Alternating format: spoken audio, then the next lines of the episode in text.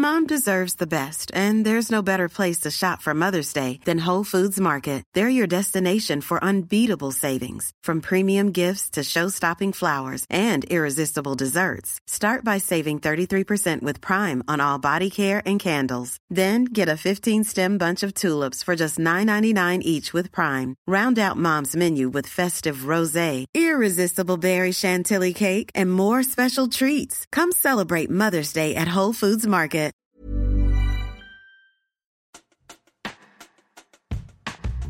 Hello, Podulters. I hope you're well. I am coming to you from the slopes, and I wanted to tell you about this week's episode because it is with the lovely Shelley Syme. I came across Shelley after she commented this poem under a post that I did for Breast Cancer Awareness Month. She wrote, My boobs feel different to how they used to. Having a mastectomy at 29 isn't something I thought I'd go through. They used to be something I loved about myself. They felt perfectly imperfect, like my wonky smile and mouth. They were small but perky, and not a C but an A. It was easy to feel differences, and I was lucky, some would say. But some days I don't feel lucky. I've been through trouble and strife. Not two boobs, but one. They feel like a saved life. Afterwards, I started following her and her page, and as she put it in a message to me, she just wants to live life to the full and spread awareness. So here we are. Shelley is very open and candid about her experiences, and I'm really grateful to her for sharing so generously. I really hope you enjoyed the episode. As always, please do rate, review, and subscribe. Happy listening. Bye. Hello, today I'm joined by Shelley Syme. Hello. Hi. How are you? Yeah, I'm good, thank you. Thank you so much for joining me. Me and Shelley have actually never met before, but the way that we met online was I did an ad for CoppaFeel, and one of the things, the parts of the campaign was for people to comment how they felt about their breasts. And Shelley wrote underneath this amazing poem about having had a mastectomy at 29. So then I obviously went to stalk her because I thought this poem was amazing. And your Instagram was so inspiring and cool. And I was like, I just have to speak to you. So I guess with that, could you tell us a bit about you and about your journey and what happened with that? Because you're so young to have gone through something so traumatizing and huge. Yeah, so basically, I was diagnosed. Well, I found a lump under my armpit when I was, I think it was like August. I just turned 29. And then I went to the doctors and they sent me to the breast clinic. And then they said, oh, everything's normal, like, don't worry about it. And then the lump just got like bigger and bigger and bigger. So I went back in May of the next year, had an ultrasound, and then went back to the breast clinic. And then they did like, I had like nine biopsies, so in like three different areas. And I was like, okay, this doesn't seem like it's nothing anymore. And then I went back into the room and she basically was just like, we can't say 100%, but like, you need to like prepare yourself for the worst. And I was like, oh my God. And just in that moment, I was just a bit like, okay. But like, you still have like a little bit of like hope. She was like, oh, you know, you don't know until the results come back. So I was like, okay, great. There's still a bit of hope that it's absolutely nothing, even though like, it was definitely something. So I went back like a week later and then they diagnosed me in, yeah, August. So like almost a year later after I'd found the lump, it was. Wow. So yeah, in August they diagnosed me with hormone positive breast cancer in my left breast and it was also in the lymph nodes mm. as well. So it was really quickly like straight away, you need to have you need to have chemotherapy, you need to have surgery, you need to have radiotherapy, you need to have hormone therapy. And I had no idea about cancer or like the different types of cancer. Like I knew breast cancer was a thing, but like I didn't know that there was like so many different types you could have. And I was like, oh, you know, maybe it'd be fine. Like maybe I'll just need a bit of surgery and like Bob's your uncle, let's just carry on with life. But then they just like named treatment after treatment and I was like, oh my god. But um i was so calm in that moment. It was so weird like my parents were with me and like they were both crying and i was just like so calm and like okay yeah it's fine everything's fine. And then it was like the next day that it really hit me and i just like cried like nonstop. It was yeah, it was it was difficult, difficult time. I can't even imagine how you react in that situation. And you know, when you're saying like there's a bit of hope, I always feel like it's flipped. It's almost like when you know nothing's really wrong, like rationally, you kind of work yourself up into a panic and you're yeah. like, oh my god, I, it must be something awful. And then weirdly, I do think you get that thing where it kicks in, and you're just when something terrible does happen, you're suddenly like just very calm and can yeah. But what point were you in your life? So you're 29. Were you working? Like what? At what point did this happen to you, and how did it materially change? Like what was the your immediate kind of life changes that happen straight after? Obviously, you're having to have all these treatments. So I was I was in a bit of a weird position because I just finished my masters and the pandemic had hit like halfway through my masters so that had like sort of changed my timeline anyway so i had to move back home with my parents and i was working i was working full time but it was like a maternity cover so it was like a temporary job and then i was diagnosed in the august and i was supposed to finish my job in the september so basically i like carried on working for like that extra month because I in my mind I was like it's fine it'll be in like a nice distraction but then I, I was having chemotherapy like whilst trying to be at work as well and it was like really really overwhelming but like I managed to get through the month and then I just had to stop working for like an entire year basically. My oncologist was like yeah we recommend that you just don't do anything basically. And because i had this temporary job like it would have been like a little bit better if i'd have had like a permanent job because i would have had time off. They would have paid me mm. sick pay. But because I, I literally had like nothing then because i had to just leave the job not get a new job. So it was like a whole year of like doing absolutely nothing. And then trying to like get your life like back on track. Yeah. yeah. And how, like, statistically, because to me, 29 seems just so young. Like, is that unusual or is that? It's super unusual. So, like, you don't start having mammograms until I think you're 50. Yeah. I think it's like less than 4% of people get it under 30 or under 40 or something like that. So it's super, super rare. So that's why when I first found the lump, they were the, the second time when I went back and they were like, we didn't like catch it the first time because your age is such like a you know, they didn't really factor in because yeah. they were like, you're so young, like it's probably nothing, it's probably nothing. So yeah, it's super, super rare. And were you check like were you checking? I I'm much better at doing it now ever since I've done that campaign, but like were you checking or was it just not you, it was just really. Noticeable? I think it was just like I was laying in bed and I think I just had like a bit of a scratch. So I like itched myself and I was like, oh, okay, like this I don't think this is usually there but like you don't know because I wasn't I wasn't checking. And like no one teaches you like how to check or what to do or how often you should be doing it. That's sort of information that you have to like look yeah. up yourself. So I like found this lump and I was actually going into the doctors for a smear test and I just mentioned it to the nurse and I was like I've got this lump. Can you have a feel? So she like felt it and um booked me an appointment with the doctor for the same day. So that day it was like smear test, like breast exam. it was a real heavy day. So yeah, I wasn't really checking. I was just like, I just found it, which is really weird. But like most people, most cancers are like self diagnosed anyway. What and so what was that year like? You got home and you cried and you found out, and then how did that transpire? Like you're going through all those treatments. I just can't even imagine mentally like what that must be like. And and it feels like a terrible question to ask but what was your prognosis? Like did they say to you yeah like, so i didn't really ask what my prognosis was but yeah they kept on saying stuff like do you want to freeze your eggs? Because you know in the future you might want to have kids and you know the chemotherapy makes you infertile.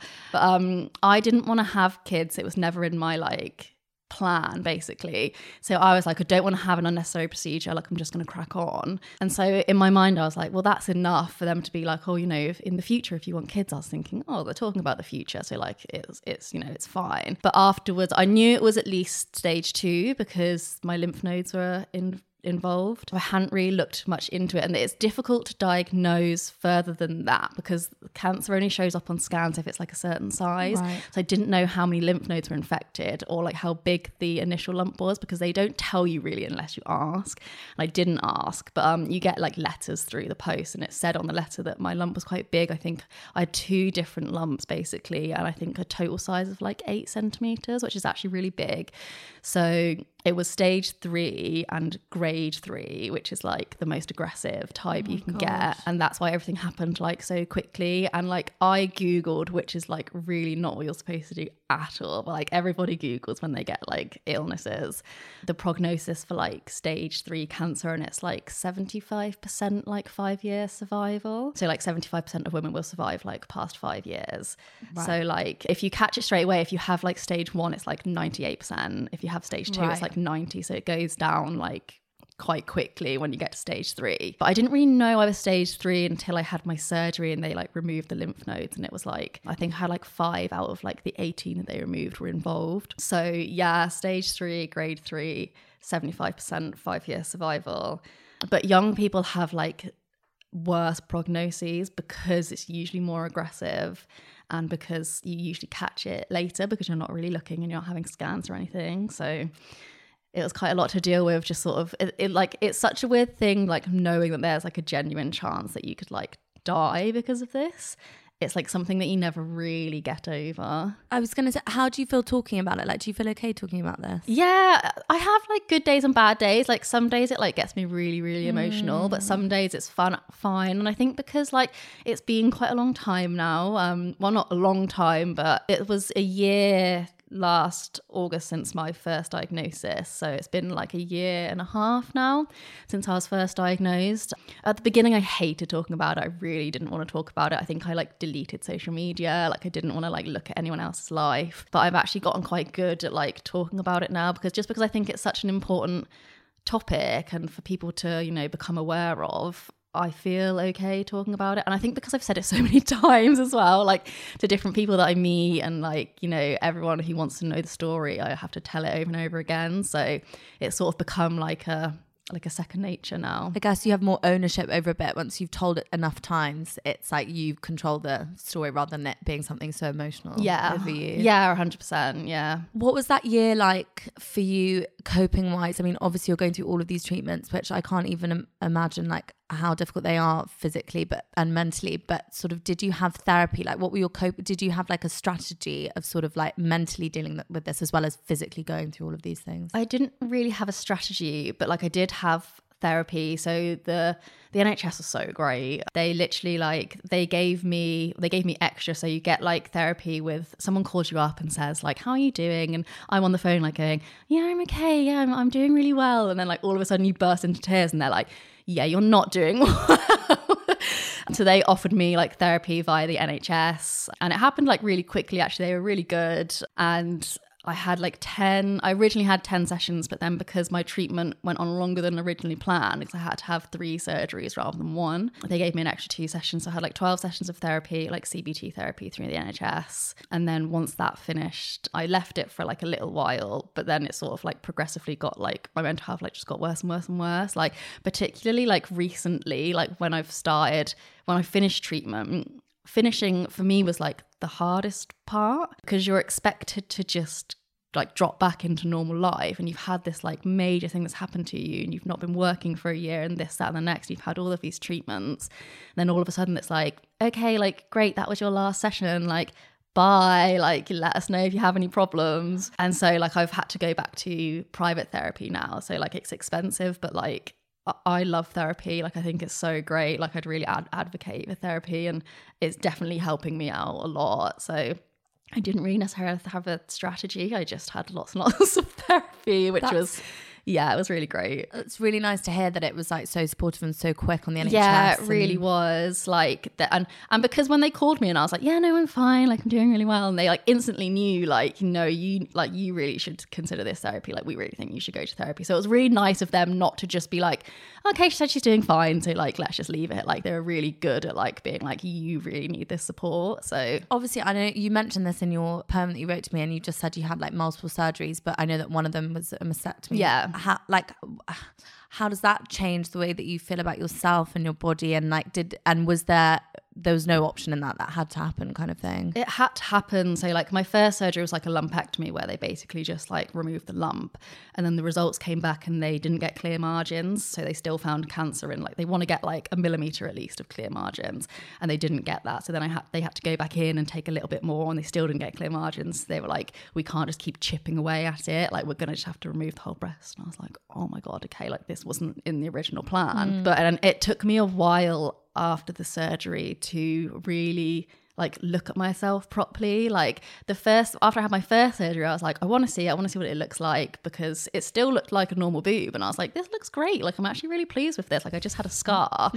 And then like when i had the mastectomy i was like no but it looks so good. Like this is so sad. And yeah it took me a while after the mastectomy to like have a look at what it looked like. I was like, I don't even want to see it. Like, I'm really scared. And uh, I don't know what I was expecting. You can't really, like, it is one of those things that, like, you don't know how you're going to react until, like, it happens to you. And I think my first thought was like, oh, it's not too bad, like it's fine. But like the more you sort of look in the mirror or like the more you wear clothes, like during the summer I wanted to wear like tight tops or mm. like and you can't because like you're so I mean you can, but like you're so lopsided, like and a lot of the stuff I was wearing, like it was so obvious. So it's like really like put a bit of a like downer on my like self-esteem basically. Like i've got like low self-esteem now. Like i i really like i was quite body confident before. Like i actually really liked my boobs. Like i think they were a great size. Like they looked really good. So now it's a bit like it was just such a shame for them to go. And because i'm so young like i don't have a boyfriend. So like dating is such a minefield because it's like when do you when do you bring it up? Like you know are they going to be like weird about it? Am i going to be weird about it? Because it's such like it's one thing for me to like look and like touch my chest but it's another for like someone else to be doing it as well. So like it really like hinders like the way you look at dating and stuff like that. Like my body is just so completely different now. Like i don't know how i would feel if someone else were to look at it like nobody else has seen it apart from me and like the doctors obviously but like no like friends or like family. Like i keep myself like quite covered up. I'll wear like baggy clothes a lot more often now as well. And like i do have like prosthetic boobs but like i really hate wearing bras. Yeah. um, i never wore bras before. Like i just hate them. So it's it's just really changed the way I like look at myself and the way I look towards like the future as well of like dating and stuff like that. That's I feel like that's a really honest answer because I think like a lot of the time and it's really positive people talk about things and we kind of talk about it and we re-narrativize it to be like it's our strength and you know yeah but it can take a really long time to become proud of scars or like Yeah, things that make you feel really different and I think it's really it makes me really sad because I'm like oh I, I hate that you feel that way but then I think like god I can't imagine. It just must feel so strange like Yeah. literally and physically. You were talking about love then and i think that's like a, a really interesting part of because i kind of wanted to ask you like coming out of the other side of this i guess if you feel like do you feel like you're out the other side in a way or you're still so deeply in it? Sort of. Like it's a bit weird because like all my treatments finished, so like I am out the other side in a way, but like I'm on still on like so much medication, like it, the journey is still ongoing, but like in terms of active treatment, like yeah, definitely, like I am out the other side. and what i mean it's it's going to be with you forever in so many different ways but does it make you view life differently does it make you has it made you look at things in a, a better or worse way and like do you feel more scared or more free i, I can't imagine what it must change I- I think I do feel like a little bit more free. I mean, I definitely worry less about like the little things, like you know, spending money on something. I'm a bit like, yeah. for for example, I just went to the snooker last weekend because I really love snooker. You? I really love it. And like before, I would have been like, oh no, like those tickets are way too expensive. But now I'm like, no, yeah, I'm gonna buy tickets to the Masters and see the snooker. Like I actually like, I'm more inclined to like do fun stuff that costs money because I'm a bit like life is short. Like it's so cliche to mm. say, but like life is short, and like when something happens like that, it's like I just want to experience everything that I can experience. So it, I do feel definitely more free in terms of like stuff that I want to do and stuff that I like maybe wouldn't have done before. Because you've just got to like enjoy life like whilst you can because you really have no idea like what's going to come around the corner. um, I want to ask you about snooker. yeah, How did you get into snooker? I don't know anyone that likes snooker. Sorry, that- that's, I actually think it's quite cool now. I kind of want to be into snooker. It Honestly, like it's it's hobby. so tense. Like you literally you watch it and you're like, oh my god. It seems like such a boring thing to watch, and like a lot of people do think it's boring. But like I've gotten my whole family into it because it was the Masters last week, and I was like, it's been on my TV like nonstop. Where did you? What made you get into So it? So basically, I was at um when I was at uni in Bristol. I lived in a house with three guys, and it was just on TV one night, and like they were watching it, and I think it must have been like during lockdown because they were like, oh, you know, there's nothing else on, and I was like, oh, fine, like we'll watch a snooker, or whatever. And they were like te- teaching me all of the rules and like telling me what was going on, and I was just like really, really getting into it. And then when I left uni, like every time the snooker was on, I would just put it on the TV, and I was just like absolutely loving it. And I like messaged my friends, being like, "Are you watching the snooker?" And they'd be like, "No," like they just weren't as into it, and like I was just super, That's super funny. invested in the snooker. So wait, you went last weekend. Was it Yeah, amazing? It was honestly so good. I went to Ally Pally to watch the Masters. Judd Trump, who's my absolute favorite. I nodded like I knew that was Yeah, then, and then I was yeah. like, I don't know that is. Um, yeah, he's my favorite, and uh, he was in the semi final. He actually won the whole thing. So Ah. it was it was honestly such a great day. I was like a little kid at Christmas, You're- just like really so laughing life. I wish I don't have any sport that I like, and I actually am like, I'm gonna have to learn to watch sport because I think it's a really important thing. You should watch the snooker. um, sorry for that diversion. I guess I want to going back to like coming out the other side and relationships and all of those types of things. What does it make you you're saying like a life is short and you want to do the experiences but it, does it also make you change like how you view the people that come into your life? Was it made you like what going forward like is is are you thinking about love? Is that something you want to pursue? Yeah definitely. I mean i've never been one for like i'm not like a traditional person. Like i would like to get married eventually but i'm not like a i want to get married and you know buy a house and have kids and like obviously eventually i would like to you know move out. Um i'm 30 years old and i still live with my parents so um, i think um, that's okay. I think it's i think it's fine it's just not what society tells you no. it's fine but yeah, I definitely want to look for love, but like it's so difficult because like I don't go out that much. So basically, I'm on Hinge and um, I mean, i am on Hinge and I deleted Hinge. Now I'm back on Hinge. But the first time I was on Hinge, I put like on my profile, um, one of my prompts was like, oh, one thing that you should know about me is like, I only have one boob. Because I was like, when do you put something like that out there? Like, when does it come up in conversation? Because like you could be chatting, it's like, oh, so what have been doing the past year? And it's like, oh, well, actually, like I had cancer and then I had a mastectomy and this, that, and the next. And it's a bit like, whoa, okay, yeah. like catches them off guard. So, and also like, I don't want that to be like a discussion that I have like first date, you know yeah. what I mean? So like I'd rather just get it out in the open and like call people who that's a problem for. I think that's a great like, way to do it. Yeah. That's really funny as well. So like you'd get like funny responses and you'd some people would be like a bit weird about it and I'd be like, okay, absolutely not. Some people were like, oh yeah, I really want to see it. And I was like, Ew, no, like yeah, you're great, okay. But most guys actually are really nice about it. But it's one thing like saying, by the way, I've only got one boob, and another thing like having like an intimate relationship with someone where like they're gonna see what it looks like. And I just don't know if I'm like quite there yet. So like I would love to get into relationship and you know, I wanna I wanna have like a boyfriend and I wanna be in love, but like it's such a like transition for me at the yeah. moment. And it's just about finding like the right guy who's gonna like accept that like I'm gonna have to take things like a lot slower than maybe I would have done in the past. Like it's gonna have to be like such a gradual thing for me at the moment because I'm just not quite ready to like put it out there into the world just yet. It's it's difficult and like it's one thing showing it in like on my Instagram I know I have like shown like my mastectomy and stuff but it's so different doing that and like just pressing like send on like share on Instagram to like actually having someone in real life like look at your body and it just like honestly just like terrifies me at the moment. No i was going to say your instagram is absolutely beautiful but i completely agree. I post videos of me in my underwear all the time. If you two came in and i was in my underwear i'd be like terrified. You know it's so weird. It's like oh it's it is, only 100,000 people are going to exactly. see it but then us in private I'm like no. Um, it is weird but I, ho- I would hope that most people would understand but i completely understand why for you it must be almost like you've in a way it must have felt like you're losing control of your body because this thing is happening and then uh, it's like getting to know yourself again it must completely has it, it uh, uh, obviously you're saying it's made you more self-conscious in sort of like a physical way but has it has it given you like I guess not respect for your body, but made you has it made you less insecure in other ways? You know, where sometimes we focus so much on our bodies that we kind of it becomes our identity. Has it kind of made you feel like I'm more than that? It has, yeah.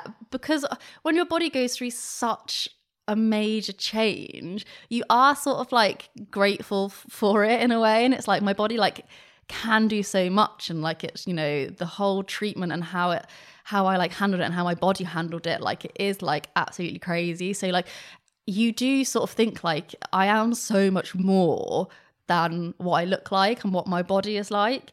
But there is the other side of it where it's like what you look like is such a major part of yeah. life. And like with like social media and stuff like it just highlights the fact that like now my body is like so different to everybody else who's like my age. So it's like it is like a bit of both. Like some days i'm like this is great. Like my body is so great. And other days i'm like i really wish that my body was like normal. I just want to like look like the people that i like mm. look at every day would you like think about reconstructive stuff, or is that not something? Yes, I.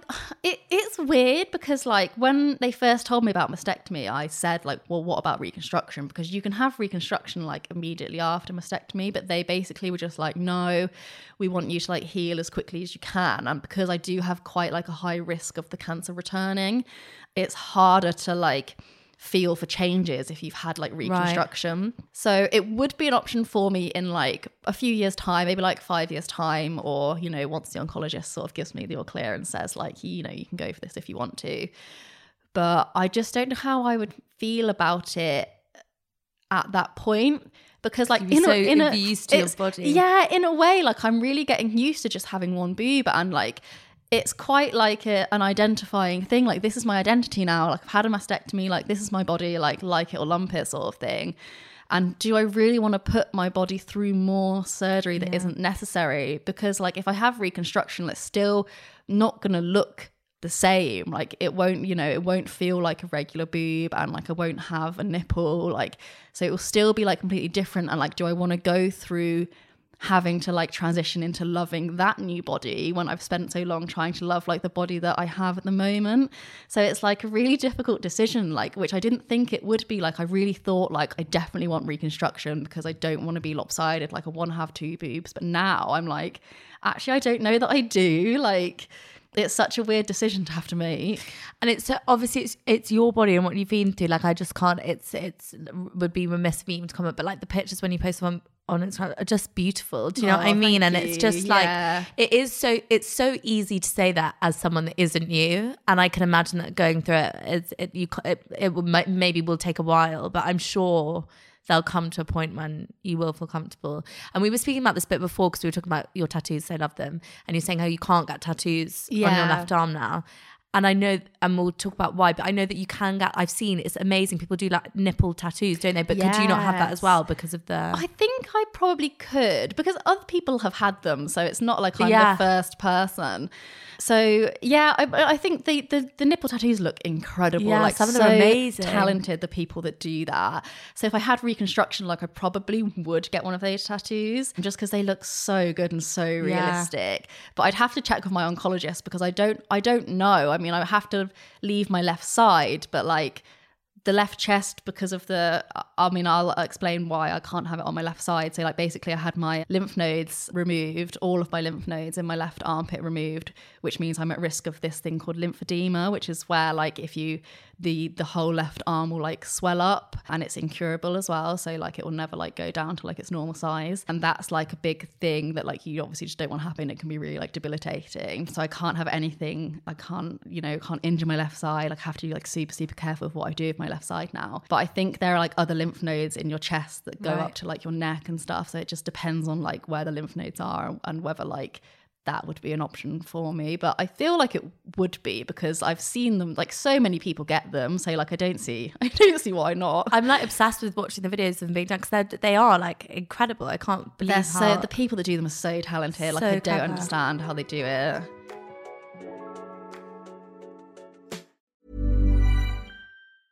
Mom deserves the best, and there's no better place to shop for Mother's Day than Whole Foods Market. They're your destination for unbeatable savings, from premium gifts to show-stopping flowers and irresistible desserts. Start by saving 33% with Prime on all body care and candles. Then get a 15-stem bunch of tulips for just $9.99 each with Prime. Round out Mom's menu with festive rosé, irresistible berry chantilly cake, and more special treats. Come celebrate Mother's Day at Whole Foods Market. So you you said briefly before when they were talking about like freezing your eggs that you you never necessarily wanted to have children anyway. What's your like a, a timelines? Imagine what actually I'm just interested in what we were talking about children briefly before, and I've I said this. Oh, I don't think it was on the podcast, but I was saying how I I never when I was younger realized that there was an option not to. Yeah, because you just think as like a cis woman that that's like what's yeah. going to happen. And then when I realized that I didn't, I then was like, oh my god, do I want them? And I'm still a bit like it might not happen, but it might. But I'm not like that 100% sure. But you are like, you don't want them. I'm I've been sure for like quite a long time. But I mean, obviously when I was little, like I was like you, like, you know, I'm gonna grow up and I'm gonna have kids and this is what their name's gonna be, and like picked out the names and stuff. Because like as like a young girl, you are like taught that you know you go through life then you have you get married and you have kids and that is just sort of your life is like planned out for you. Then you get older and you realize actually like no like that you know i have choices. And i don't know what it was that i decided but like i've never really been very maternal. Both my sisters have kids so i have four nieces and a nephew. So it's for me like that's enough and like I love my nieces and my nephew and uh, but I just love like giving them back as well. And I've just never been maternal. That's just never really been in my life plan. And I, I don't really know why or there was never like a pivotal moment where I decided like I definitely don't want kids. Yeah. but yeah I, I definitely don't want kids. Um I just enjoy like being independent and like in like a selfish way I guess. Like having a kid like really really changes your Yeah. life. And I like you know not not that I do a lot now but like I like the fact that I can be like spontaneous and do things that like other people can't do that do have kids. So yeah kids have never really been in my plan. But it is different when like the choice like is no longer your own because like now with the chemotherapy and stuff it can make you infertile so being like having the choice and saying like I don't want kids is so different to them being told like oh actually like you might not be able to and you're a bit like oh but well did I want them like you sort of like question it but like I definitely I definitely didn't want kids but it is such a weird feeling to be told like you can't have kids Yeah, and it did. And did that moment it, for a split second where you were like, "Oh shit, I need to." Yeah, yeah, definitely. Because like even though like I knew in my mind that I didn't want to have kids, like it is such a weird like moment of oh my god, like this decision is no longer my own. Like was I sh- was I sure I didn't want kids? Like and I, it's annoying because I used to get so so annoyed at people who would be like Oh, you, are you sure though? Like you're so young, like you'll change your mind, and I'd be like so angry at people. Like I'm not going to change my mind. Like I'm not that young. Like I don't want kids. Like why is it that like I have to have kids? Yeah. And I'd get so frustrated. But then when they told me like you probably won't be able to have kids, I was a bit like, well, was I sure? and then I was annoyed at myself. It's so weird that people go like, "Are you sure?" When not having children is the like easier option. Yeah. in so many ways. Like having children, like you said, is ultimately so life changing. It's Yeah. so difficult. It, it'll turn your world upside down. So it's so strange that we're like, "No, you have to do it." Because it's like surely that shouldn't be something that we're like encouraging people when they're not when they don't like want to have kids. Also, I've started romanticizing so much this idea of being like the really rich auntie who's really fun, Yeah. who like takes the kids on really amazing weekends. And even though I do like the idea of having children, I also then I'm like, oh my god, it'd actually be amazing to be like in your fifties, childless with a partner, and just like traveling and like going out for amazing dinners. And I'm like, I've really started to see where the like. There's so much joy and fun and amazingness to be had from being childless yeah, rather than everyone like kind of saying it's this like oh, she hasn't had kids. Do you know what I mean? It's so weird. And also I've got kind of gone the other way where I think about that so much. I listen to way too many parenting podcasts that have made me stressed. And I'm like, I can't do this. It sounds too because I think everyone's gone to started being really honest about parenting, haven't they? Yes. But like so honest that I'm like, well, this sounds like This a sounds terrible horrific. idea. Like, Yeah. why would anyone do it? um, what's your so?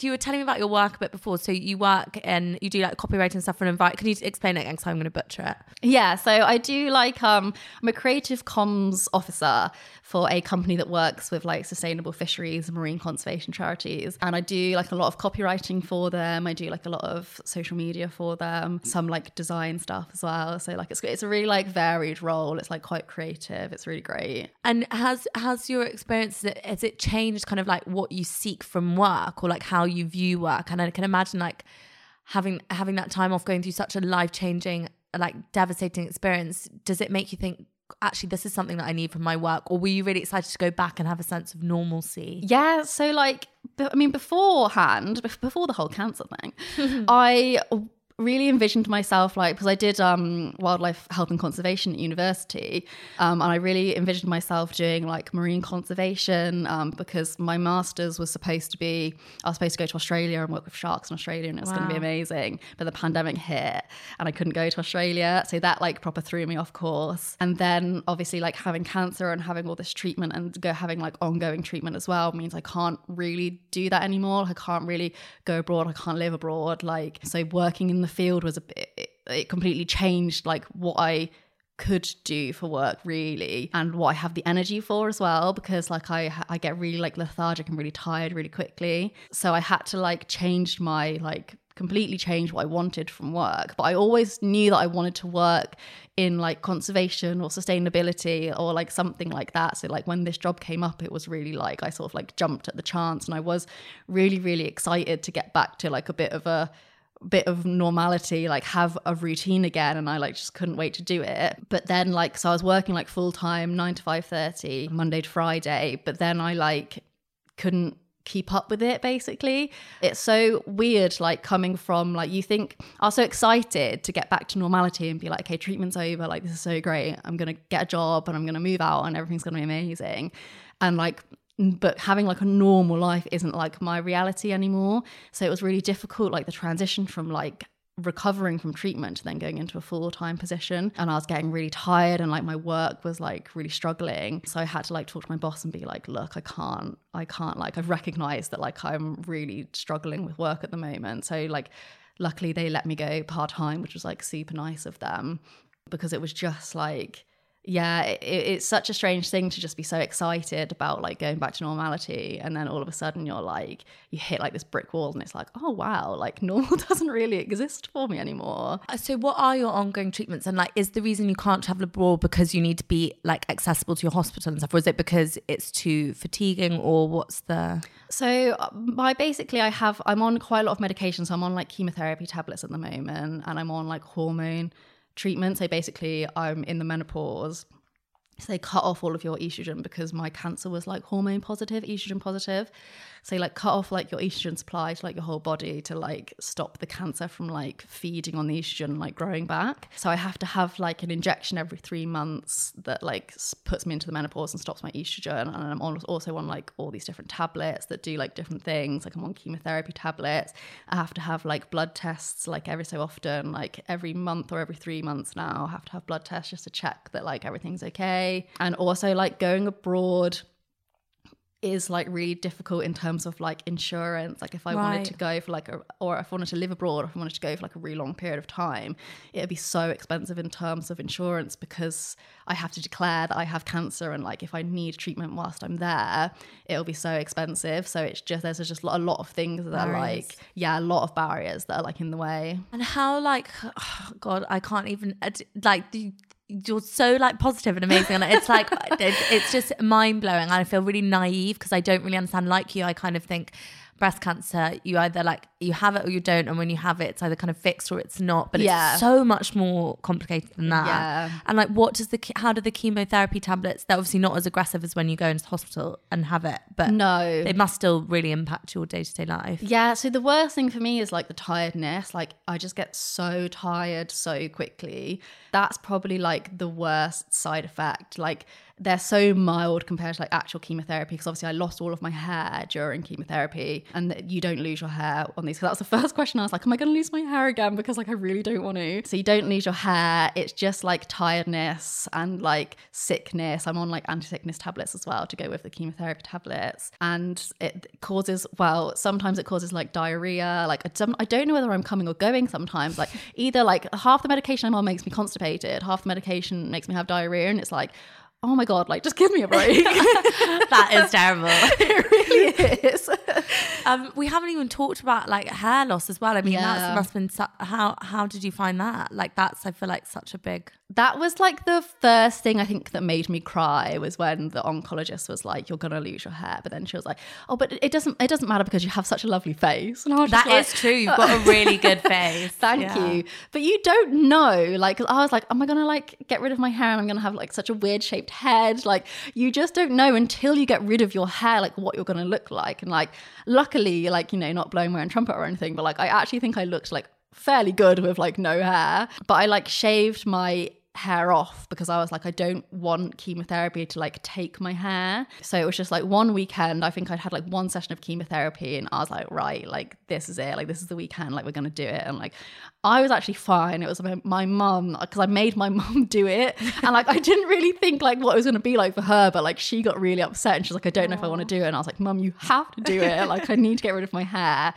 So like I like shaved my head before like chemotherapy like took my hair because I was like I Didn't I, want it to, like, fall yeah I didn't want to like wake up in the morning and I have like clumps of hair on like my pillow or like in the shower like comes out in clumps and it's like no I just don't want that to happen. But it, it that for me was like that was like the pivotal moment because before that you could sort of pretend that like oh, I don't have cancer like I'm not ill it's fine.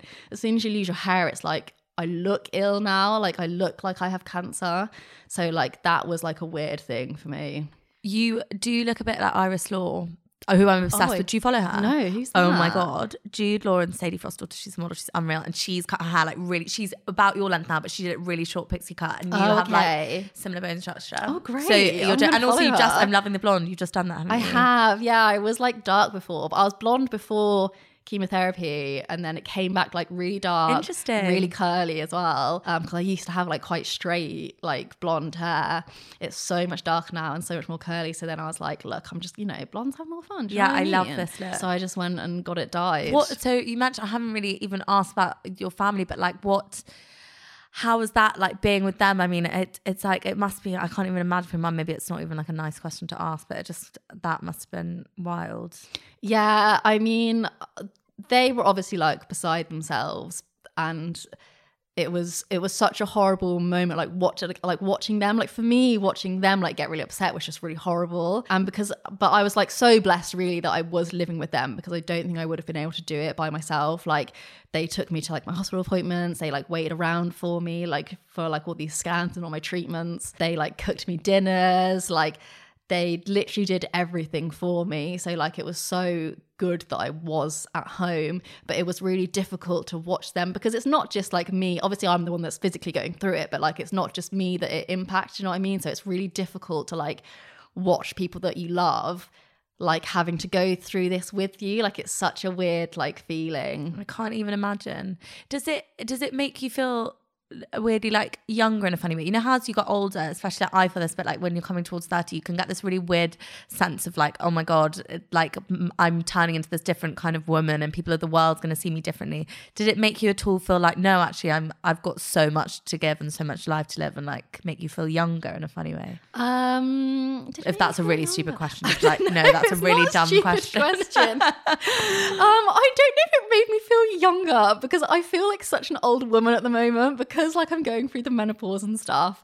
I do feel like super old rather than like feeling like a really young like 30 because 30 is really So young. young. But I never really viewed 30 as like young. Maybe it has made me feel younger actually because I never really viewed 30 as being young until I like turned 30 and then this happened and I was like actually like I am still so That's what I mean. I think we're taught that like our lives end at that. Like, as a woman, it's like go Yeah. stay inside now because you're 30. Do you know what I mean? And then I guess it because it it does make you view life so like like you said, it's so quick that Yeah. 30 is like the beginning of the journey, really. It actually massively is, yeah. And like now I've gone, I feel like now I've gone through this at 29. It's a bit like, what else can you really throw at me now? So like 30, it does feel like my life is like beginning again. like, what ha- uh, what is it like going through the menopause?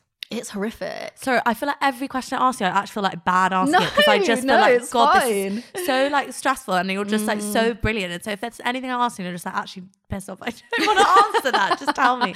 But it is like I I think it's really interesting, and like I had no idea the like lengths that, and like you say, I think if it was like a six year old woman this was happening to, if they got like the menopause was enforced upon them, you kind of it wouldn't feel as jarring because you'd be like, oh well, that's like sped that up a bit. But for you, obviously, this wouldn't have been. Yeah, like for all. most people that get breast cancer, obviously like they're old enough that they already have gone through the Yeah. menopause, so they don't have to have like the same sort of like treatment or like you know side effects that I have to have at like going through the menopause at the age of 29 is like just absolutely crazy because and it's not just about like you know you think of menopause and you think of like the hot flashes Mm. and like I get a lot of those don't get me wrong like they're horrible especially during the winter and I feel bad for my parents as well because I'm there like having such a hot flush and it's like I have to open the window and everyone else is there like freezing cold but yeah it's not just that it's like you know it's the hot flashes it's the fatigue like it's everything else that comes with the menopause that you don't ever really get taught about and it's like the achy bones like the achy joints like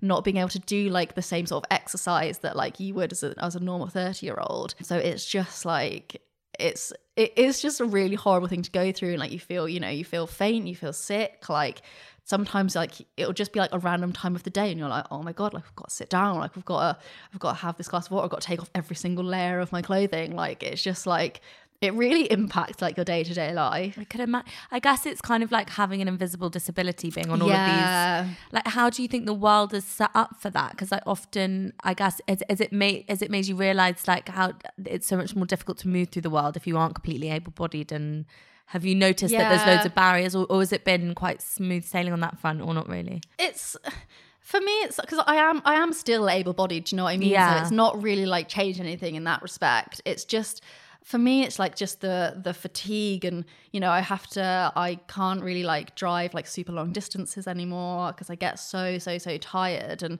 i didn't really think about that before. So it, it's not impacted me that much in terms of like being able bodied. I can still do like everything I could do before. It's just the tiredness and like having to have naps during the day and like, you know, having to go part time at work. I didn't really think that was going to affect me as it did. But like, obviously, luckily, like my work were like so, so good about it. But I can imagine like if I was in a different job, that wouldn't have been the case and then that like that would have completely like thrown me another like Yeah. barrier in terms of like having to get through life because I wouldn't have I don't think I would have been able to cope with full-time work. So like it has changed my perception definitely because it is so much harder to like just do your everyday things. Yeah. Does it make it like I guess I think that sometimes like we're so we do so many things. And I always like to think back and like, what were humans doing before we invented capitalism? do you know what I mean? Yeah. Just chilling out. And it must it must like once you've had that break and you come back and obviously you do like you are feeling tired in that way, does it make you realise like how kind of wild it is, like how much we're stuffing our days with things?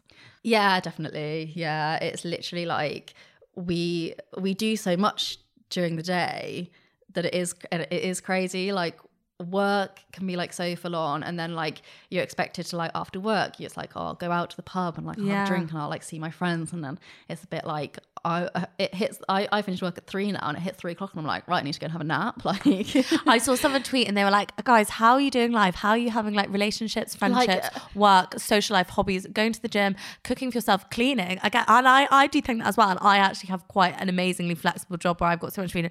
I cannot keep on top of keeping this flat dust free for the hell. for the hell it's so crazy. it. Like I don't know how we're expected No. to do all those things. But like you get up at like six a.m. and go to the gym, and like sometimes I look at your stories and I'm like, how on earth is she at the gym and it's like six a.m. and No, I in bed, actually I never go at six because it's so busy. What I actually do, it takes me so long to wake up. As I wake up at six, I have a coffee in bed for like half an hour. My brain like very slowly switches on, and then I do a bit of work. But I normally go at like eight or nine because if you go at six, that's when like everyone's Everybody's in the there, gym. yeah. So I go later, but I do I do like waking up early because I feel like. I like you know when it's I swear I have ADHD, but when it feels like everyone else is really quiet, I can really focus. So between like seven and eight, uh, six and eight, I quite like like drafting emails or doing things because it's like the world is asleep. But the minute it's like actual work time, my brain is like, let's run around, Yeah. let's not do any work, let's get. Yeah. It's so bad. And then again, I'll start concentrating. Like if I've got a really big piece of work at like 10 p.m., my brain's like, let's do it now. As I was falling asleep last night, I've got a comedy gig tomorrow. My brain will be like, let's write this down up right now Yeah. at 11:30, and I'm like, no, go to bed, go to bed, and it's like go, and I'm like, oh my god, it's really annoying. so I just try and, but that's the thing. I'm so lucky. I can like. Be really flexible with things, whereas like f- if you're in a normal job, you just don't have that like don't have the availability luxury, to do yeah. that kind of thing. Mm. So I'm really lucky. Is there anything else that we haven't like discussed about the your? Because I feel like there's so many questions I don't even kn- know to ask about having been through what you've been through and the way that it's impacted your timelines. I don't know really. Like, I mean, it, it definitely has impacted like my entire timeline. Like, I obviously was going to move because my job's based in Bristol, and I was going to move to Bristol, and I was like super excited to move out. And then, like, obviously now I've had to go part time. Like, I can't move out anymore. But like, it's just so it, it, it is just crazy. Like the societal pressure of having to be like, you know. You're 30 years old, like you should you should move out, like you should have a boyfriend, you should be getting married, like you should be having children, and it's like that just isn't real life, and like mm. that's just like a lot of people's you know not real life, like, and I think like it's it's just like drilled into you, and it, I think it takes something like this to happen, like this like major change in my life where it's like, okay, actually, like no, like I don't need to have all of these things figured out by this point because you actually have no idea what's going to mm. happen. So like, it's really just, it's just, it's been a crazy journey. Yeah, so crazy. Yeah. And I also think rushing to try and get everything done by 30. Do you ever look back and I think, God, I was an actual baby at 25. Like if I if I was making decisions for my like now self back then, even if it was like who's going to be the right partner or whatever, it's it just seems like we don't know enough. I mm-hmm. feel like we but the, the parameters are too small for like the times. I don't know. That's why I'm doing this whole series because I'm just like it doesn't make any is. sense. It doesn't make sense, and like I think because both my sisters, they've both they both got married, they both have houses, they both have children, and like my eldest sister, she got married. I think she was 21 when she got married, Wow. and I remember I'm six years younger than her, so I was like 15, and I remember thinking, oh my god, she's so old. Like I can't wait until I'm 21 and I can get married. and then I hit 21, and I was like at uni, and I was like. Oh my god like how did she do it? Like i'm such a child. Was going out like going out like every night like getting home at like 3 a.m and like going to lectures in like my pajamas. And she was like getting married at 21 and i was like no like it's so crazy. So like yeah like it is mad how different people do it at different times. But like i really felt like when i when you're younger you think like 30 is so old, old, and then you hit 30 and you're like i'm still so young like there is actually so much like life ahead still like you just don't need to rush into these things No. like And I almost feel like you had the sense you've got to like dampen out all the fun and silliness in you when you get to that age because you suddenly got to be. And it's like, no, that's that's what life is. It's It like being is, yourself. yeah. But that's so interesting about your sister because I always think about the other side. There are people, I had friends who had children when they were like 23 and they're like the most amazing mums. Yeah. It suits them perfectly and they're so fine. Whereas I'm like, I can't have a baby now because I am a baby. Like, it's funny how some people are just really like suited to certain parts. Yeah. And like how weird it can. And one of my friends, she got married and she was like, so I was saying to her, look, I'd just broken up with my ex, and I was like, I just think I want a career. Like, I think I might, if I have kids, I'm gonna have them in like my late thirties, whatever. And she was like, You're really lucky because now it's actually fine to say that. You could say that to anyone. Yeah. She's like, When I turn around, I'm like, I'm getting married. I'm in my like mid to late twenties, and I want to have a baby next year. People are like, Oh, that's young. And I was like, God, she's right actually, because I do think in the last couple of years we've kind of flipped it a bit, and then people also get stressed about that because some people are ready way sooner. Yeah, So no, I it's agree. just- it is weird. it is but it's weird funny. that they flipped it like that and like, oh, 29, like, oh, oh, you're young to be having children. But then when you hit 35, like, you're considered like a geriatric I mother, I think. It's a really like, small what? window Such a small window. It's like, I'm too young, but now I'm too old. Yeah. Like, oh my God, I'm like, what am I supposed to do? I know. And also, it's like the length when you see these people that had like five kids and you actually do the maths, you're like, oh my God, you were pregnant for five years.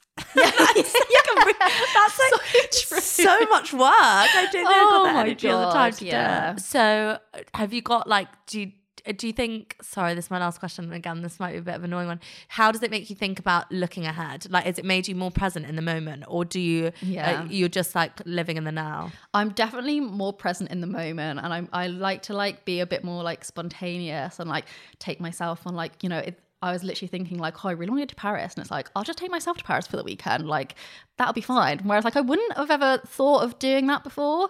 So I definitely live more in the now because like I'd like for myself, like I mean it's morbid to say, but like I don't know how much time I have left. Like I don't know if the cancer's gonna come back. Like obviously, hopefully it's not. Like hopefully I've done enough and you know, hopefully it stays at bay, but like you just don't know. So like you do have to like live in the now and you do have to like be a bit silly and you have to like just enjoy life as much as you can, you know, see your friends, like go out, like and I'm saying like like this, like I go out all the time. Like I don't really, but like I definitely do like live more in the now. Like it's such a like you and it's not like you have to do that. You know what I mean? For me, for me personally, like I feel like I do sort of have to do it because I don't know what's coming. It's just yeah, and I, it's it's better for me to live in the now because I think too far ahead. I'm I then go into the stress of like, well, is you know, am I going to be here that far into the future? Like, is that going to be a thing? So I, I like do have to like think to myself like I have to think more in the now and like enjoy life like as it is now because yeah, I don't I don't know where I'm going to be in like five ten years time. Like I could be back in the hospital. Like touch wood, I am still going to be here, but like you know, there is a real chance that like I might not be here. So like you have to you really do have to like live in the moment I, I think that's incredible though. And I think it's like a better way to be for everyone. Yeah. I'm so grateful to you for coming here and talking to me. Like you've no, been thank so you for having me on but you're so kind and lovely and I feel really a bit invasive asking all of these questions. no it's but such an important thing to like talk about and like you know people young people do need to be aware because you don't really get taught about this stuff in school and you know it's not very common but like it, it can happen like i am proof that it happens so yeah well, people can obviously follow you on your Instagram, which Yeah. is Shelley J Syme, Yeah. which we'll put in the show notes. And is there anything else that you'd want to like point people towards or anything that you wanted to share? I mean, the main one that I would point people towards is CoppaFeel. Like they do so much. I mean, you did the ad for them, didn't you? So like they do so much for like young people. How to glitter a turd as well. Like she's the um the founder of CoppaFeel. Oh, is that her Instagram? Yeah, it's, it's called How to Glitter a Turd. She's she's just so inspirational. So she got diagnosed. I mean, I don't really know her story, but I think she was like 25 or in her really early 20s. She was diagnosed with stage four, so it's incurable. But she's like 13 or so years later, still living, still like loving life. So like definitely go check out her as well. She has like points you in so many directions on how to like, you know, how to check yourself. And she obviously founded CoppaFeel, and that's that's where I get all of my information on how to like how to check myself, what you should be you should be looking out for. So like definitely go and check out those two. Yeah. Amazing. Thank you so much, Shelley. No, thank you for having me. It's been great. And thank you everyone for listening. I will speak to you next week. Bye. Bye.